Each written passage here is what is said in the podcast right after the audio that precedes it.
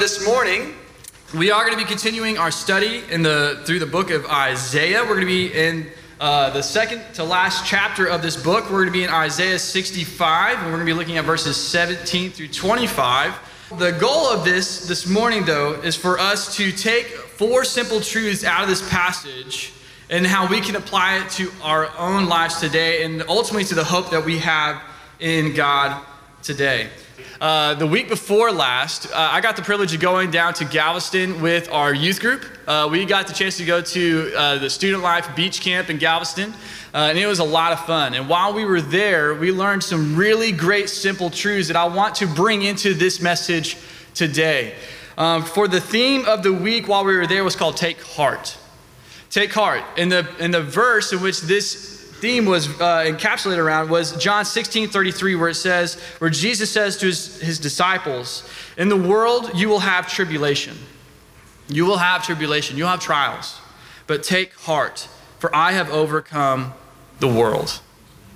That is a profound statement right there for us to cling to and for us to hope in. We saw that no matter what this life may bring, whether it was uh, physical pain or sorrow or death, sicknesses or diseases, famines, natural disasters, broken relationships, whatever this life may bring our way, we can take heart knowing that God is with us and that he has overcome the world. We have confidence in him through Jesus because of the promise in which he fulfilled by sending his son Jesus as the Messiah, the Lamb of God, who came and took away the sins of the world. So let's read this passage together in Isaiah sixty-five, picking up in verse seventeen. And it says this, for behold, I create new heavens and a new earth, and the former things shall not be remembered or come to mind, but be glad and rejoice forever in that which I create. For behold, I create Jerusalem to be a joy, and her people to be gladness. I will rejoice in Jerusalem and be glad in my people. No more shall be heard in the sound, in the sound of weeping and the cry of distress. No more shall there be an, an infant who lives but a few days, or an old man who does not fill out his days. For the young man shall die a hundred years old, and the sinner a hundred years old shall be accursed. They shall build houses and inhabit them. And they shall plant vineyards and eat their fruit. They shall not build Uh, and another inhabit. They shall not plant and another eat. For like the days of a tree shall the days of my people be. And my chosen shall long enjoy the work of their hands. They shall not labor in vain or bear children in calamity, for they shall be the offspring of the blessed of the Lord, and their descendants with them. Before they called, I will answer. While they are yet speaking, I will hear. The wolf and the lamb shall graze together. The lion shall eat straw like the ox, and dust shall be the serpent's food. They shall not hurt or destroy in my holy mountain, says the Lord. Will you guys pray with me? Lord God, we just come before you. We are truly humbled by your goodness and your faithfulness and your truth. Lord, we are so thankful for the promises in which your scriptures reveal to us this day, and the fact that they are that they are living and active, that they uh, sustain those in our past, and they sustain us today, and they will ultimately sustain us in the future. So, Lord, I just pray that as we look at this passage today and look at these truths, that, Lord, we will take heart all the days of our lives on what you have in store for us. So, Lord, just lead us this day as we work through your uh, scripture. It's in Jesus' name. Amen. So as I said, there's four things I want us to pull out of this passage this morning. And the first one is this, that we can take heart in God because of his promises. We can take heart in the promises of God. And we ultimately see that here in, in the beginning of this, uh, in verse seventeen, verses eighteen, where we immediately are assured, we are reassured of God's promise to bring about restoration for his people. We see three times in these two verses God referencing a new creation. As I said, we will all face trials. Like what Jesus says in John sixteen thirty-three, we will all face trials in this life. We will face tribulations, but there will be a day when there will be a new creation. There will be a new heaven. There will be a new earth. There will be a new Jerusalem. This is the same language that also echoes that of the, the, the original creation back in Genesis one one, when God created everything. This is the same word that we're seeing here. The word to create in Hebrew is bara, meaning to shape or to form, whether it is heaven and earth, individual man, new conditions or circumstances. We see that this same desire from Genesis one one, when God created the heavens and the earth in the original plan, is now here as well in the end, in the last days. We see his the same desire and passion for him to bring about this new restoration for you and I. This is a huge and beautiful thing for us. He is going to reshape us. He's going to reform us from our sinful, blo- broken flesh into something new, which means that we all, once again, will be good as God originated it to be. And I don't want to. Ta- I don't want y'all to take that lightly. That word "good" there. I say that because in the beginning, God said that after He created everything, He said it was what? Good, which in His terms is perfect. So if it was perfect then, then why should we be made more perfect now? You know what I mean? Like, it's good. We are meant, and we are going to be restored to our original design in God. We're going to be good.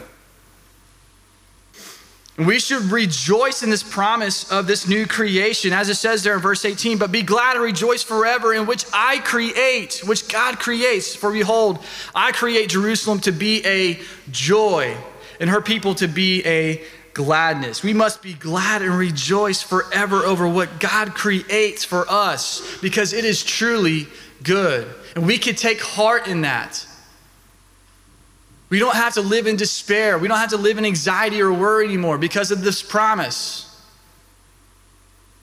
You and I, those of us who are in, God doesn't stop there, but He will also fulfill His promise in restoring us as His people, Jerusalem. You and I, we are, those of us who are in Christ, we are going to be receiving this new life in Him. We are no longer going to be called forsaken like what we saw back in Isaiah sixty-two.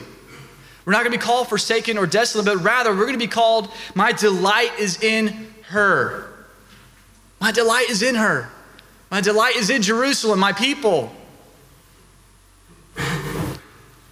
But my question for us is this, and some of you guys may be asking this, is, but how can we take heart in the assurances of His promises? How do we know that His promises will stand? Well, all you have to do is look back at his former, uh, his past promises.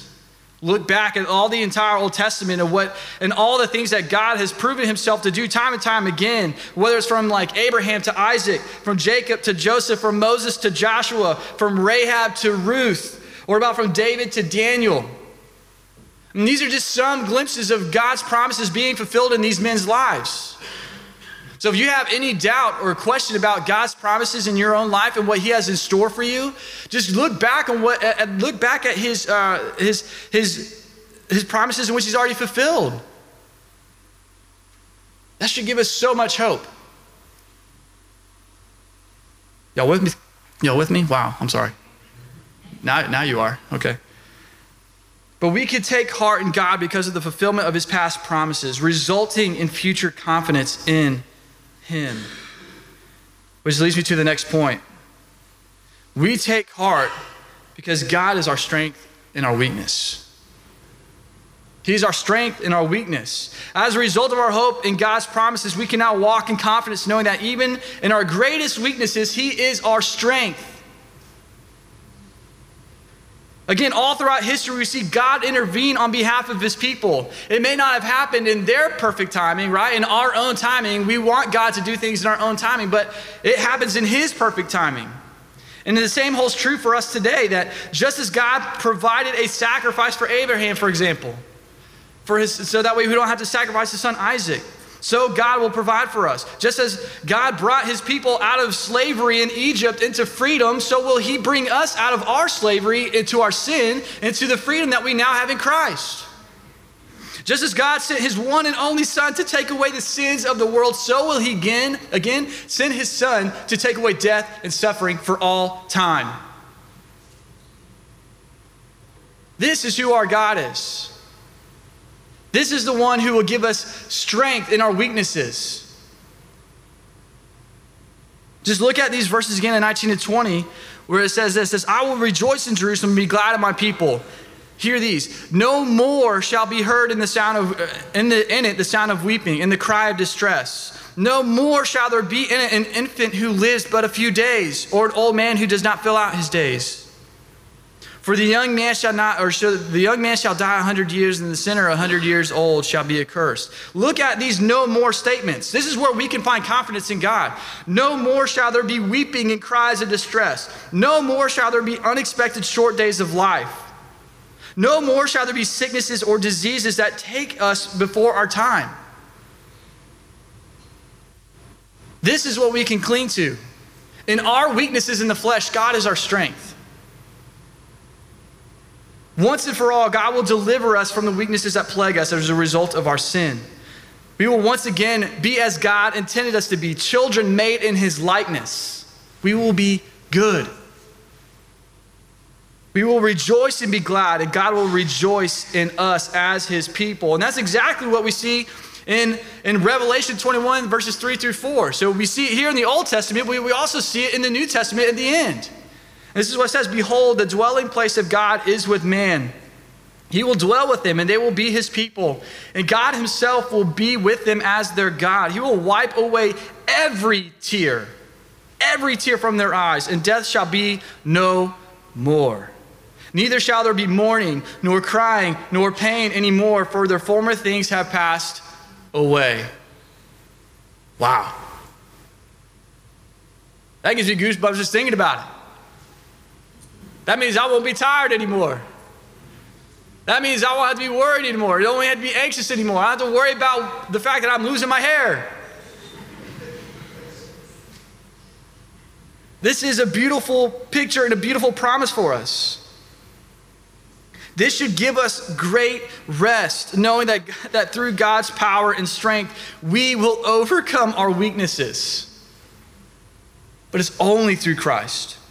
It's only by taking heart in God.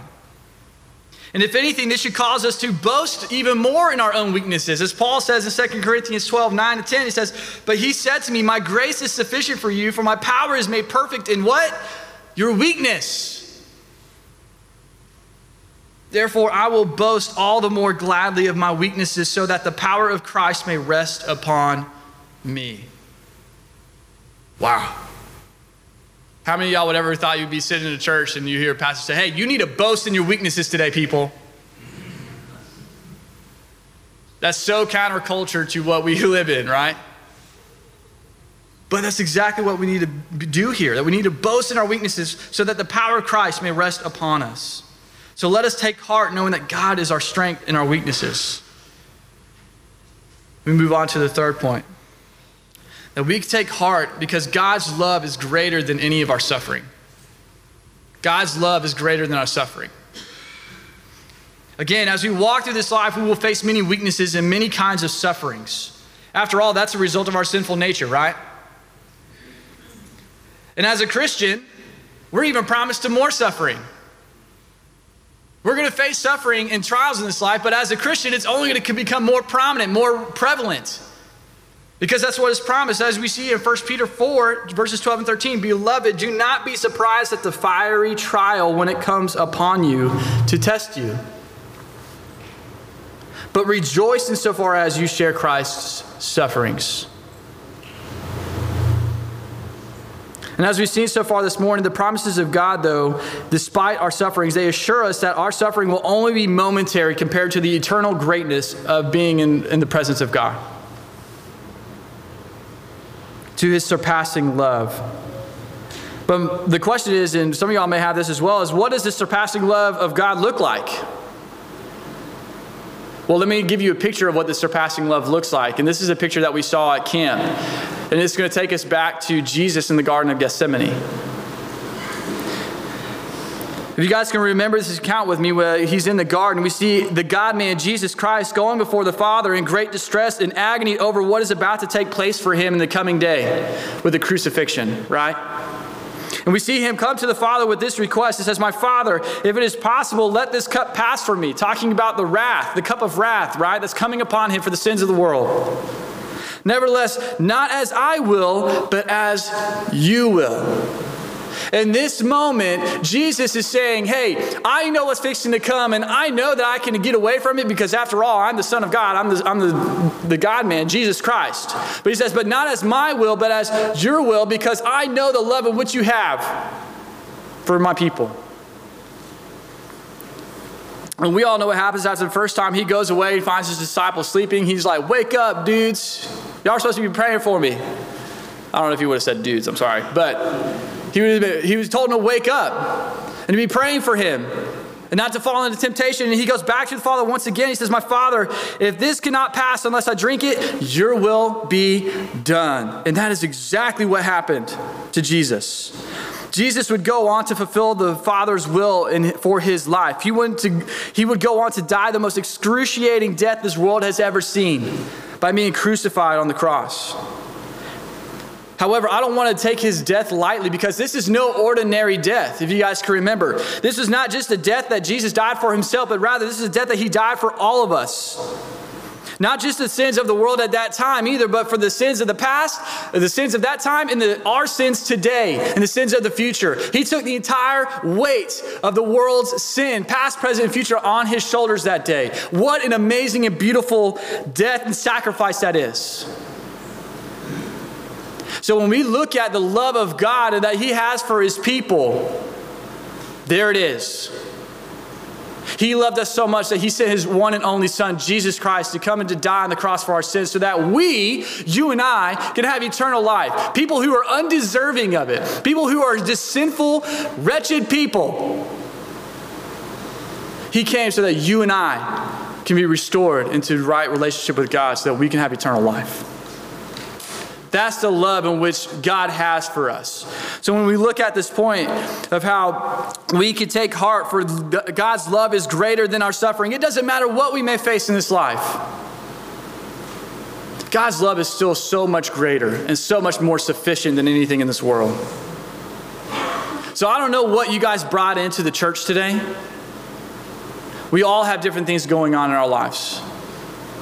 Different pains, different sorrows, different uh, worries, anxieties. I don't know, maybe you guys walked in the room and you have nothing but praises for what the Lord's doing in your life. And that's awesome. Praise the Lord. But may we never forget that no matter what we face in this life, God's love is greater than anything this world could ever throw at us. Amen?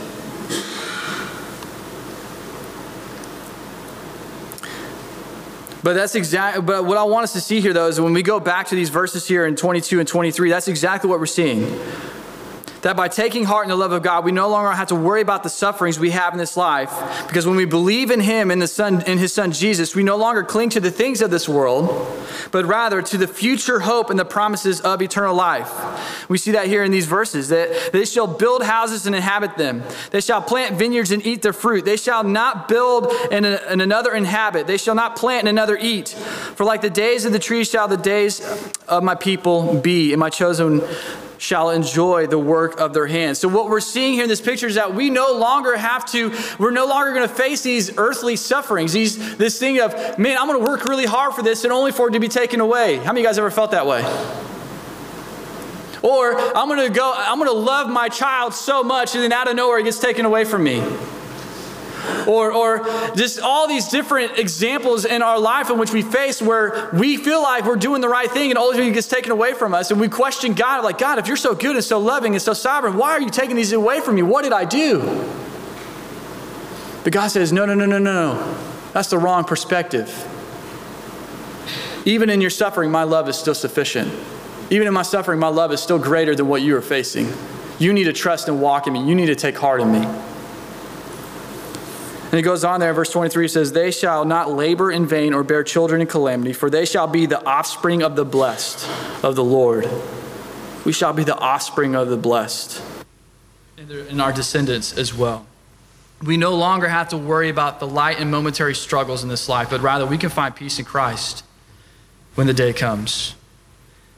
And as Paul says in Romans eight eighteen, it says, for I consider that the sufferings of this present time are not worth comparing with the glory that is to be revealed to us. Let me reread that for you guys. Y'all ready for this? For I consider the sufferings of this present time, they are not worth comparing with the glory that is to be revealed to us.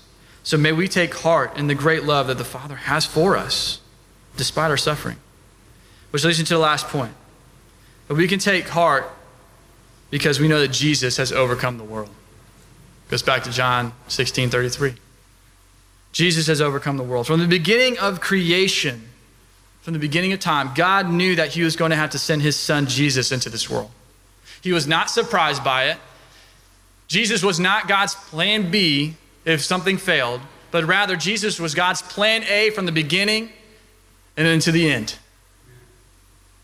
He was not surprised by what we were what, by what we were facing. And because of the faithful obedience of the Son, we as God's people can now experience a relationship with the Father the way he intended it to be.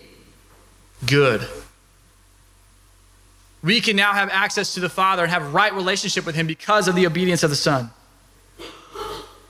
God knew also that the day would come where he would once again hear the cries of his people in their suffering and have to intervene. Except this time it wouldn't be a mere man, right? So like, for example, back in the times of Moses, when the nation of Israel was in slavery to Egypt, he heard the cries of their people. And what did he do? He called out to Moses and said, Moses, I want you to go and set my people free. Except this time, it's not going to be a mere man for the people to rely on, but it was the Son of Man, the Lamb of God, the only one who's truly capable of overcoming the world. What a great hope and promise that we can take heart in today, knowing that Jesus has taken away the sufferings, the sins of the world.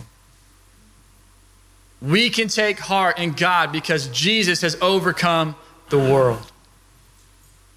And we can cling to that.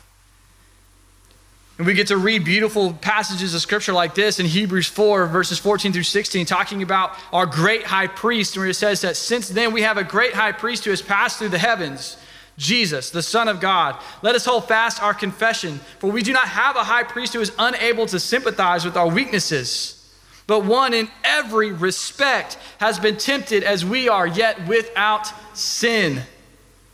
Let us then with confidence, with what? Confidence.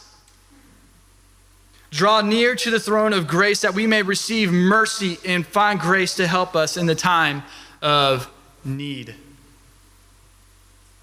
May we take heart because God has sent his son Jesus to overcome the world. And as a result of that, we now have a high priest who's able to sympathize and empathize with us in every respect. That day, when he, that night when he was in the Garden of Gethsemane, he literally experienced every kind of suffering that we could have imagined in our own life, to the point to where he began bleeding, is what we saw in Luke's account. He began sweating drops of blood. That's how much agony he was in, how much suffering he was facing. But yet, we think that our suffering is greater than his. How foolish are we? But rather, like this passage says, we have a great high priest who is able to sympathize with every way and every respect to our sufferings, to our temptations, to our uh, to our sin, because he has overcome it. So may we never be afraid of bringing our worries, our pains, our sufferings to the throne of God, for he already knows our weaknesses and our sufferings. And through his son, he already took them away from us at the cross of Calvary. And that's exactly what we see here in these verse, these last two verses in Isaiah sixty-five. It says, before they call, I will answer. While they are yet speaking, I will hear. Before we even bring our anxieties, our worries, our sufferings to him, he already knows them. He has known them from the beginning of time. So why should we be surprised by the sufferings that we have and be afraid to bring them to the God who knows them? Hello? I mean, but rather he is, he, before we called out to him, he will answer. And before we even speak to him, he will hear it. He knows our thoughts. He knows our worries, our anxieties. And that's exactly what we see in Philippians four. Verses six through seven, in the words of Paul, it says, do not be anxious about anything, but in everything, by prayer and supplication with thanksgiving, let your requests be made known to God. And the peace of God, which what? Surpasses all understanding. Surpasses all understanding, will guard your hearts and your minds in Christ Jesus. And Peter tells us a very similar thing in his letter that he writes, where it says, where he says, cast all your anxieties on him because what? He cares for you. Because he cares for you. He cares for you so much that he came and died for you. So lift your anxieties and your worries, all these things to him. He desires for us to bring them to him. And as a result of this, when we bring these anxieties, these worries, our fears, all these things to him, we see that the peace of Christ will surpass all understanding. It will, it will come into our hearts and to our minds. And we see a glimpse of that here in verse twenty-five, that the wolf and the lamb shall graze together. This is a, a beautiful picture here. What are the two animals? A wolf and a lamb will graze together. That's not common that you see those two grazing together, just so you know. Okay, usually it's the wolf grazing on the lamb. Okay? But rather, they're grazing together, and the lion shall eat straw like the ox, and the dust shall be the serpent's food. So as a result of this peace that we can find, we find rest for our souls, and the things in which uh, bring us pain and suffering this life, they fade away. We don't have to worry about them anymore. We can live in peaceful relationship with one another. We can live in peaceful uh, uh, lives with one another. And that's exactly what we see here. So when we truly take heart in the goodness and glory of God, we will find rest for our souls. And that's exactly what we're seeing in these verses today. The future promise of rest for our souls, for those of us who are in Christ, who believe in Christ, that is what we're seeing if we take heart in God today. And the words being, and there's something else here, that the words that we see here in this passage being used today, such as when we find peace and rest in the Lord, it reminds me of very similar words that we hear from a very famous guy named King David. Uh, we, we, what we read in the Psalms. Many of you guys know this psalm. It's Psalm twenty-three. I'm just going to read this verse. I'm going to read this to you. It's short. Just a few verses, and it says this: "The Lord is my shepherd, I shall not want. He makes me lie down in green pastures, and he leads me beside still waters. He what? Restores my soul. He leads me in the path of righteousness for his name's sake. Even though I walk through the valley of the shadow of death, I will fear no evil. For you, for you are with me, and your rod and your staff, they comfort me. You prepare a table before me in the presence of my enemies. You anoint my head with oil. My cup overflows. Surely goodness and mercy shall follow me all the days of my life, and I shall dwell in the house of the Lord." For what? Forever. Forever. We, may we all take heart in him today and trust in his goodness, and ultimately in the future blessings in which he promises us for those who are in Christ Jesus. Because as Jesus said in John sixteen thirty-three, in this life there will be trials and tribulation. But take heart, for I have overcome the world. We can find hope and peace in him today. So, will you guys pray with me? Lord God, we just come before you. We, again, thank you for your promises. We thank you for the fact that we can now take heart in you, knowing that you have fulfilled not only your past promises, but you will fulfill your future promises. And Lord, that you will lead us, that you will guide us, that you will direct us all the days of our lives, as David said, Lord, that we can find rest for our souls in you forever. So, Lord, I just pray that if anyone is here today and they do not understand what it means to have that relationship, that peace with you, God, I pray that today will be that day. That they will come to know you in a very real and personal way.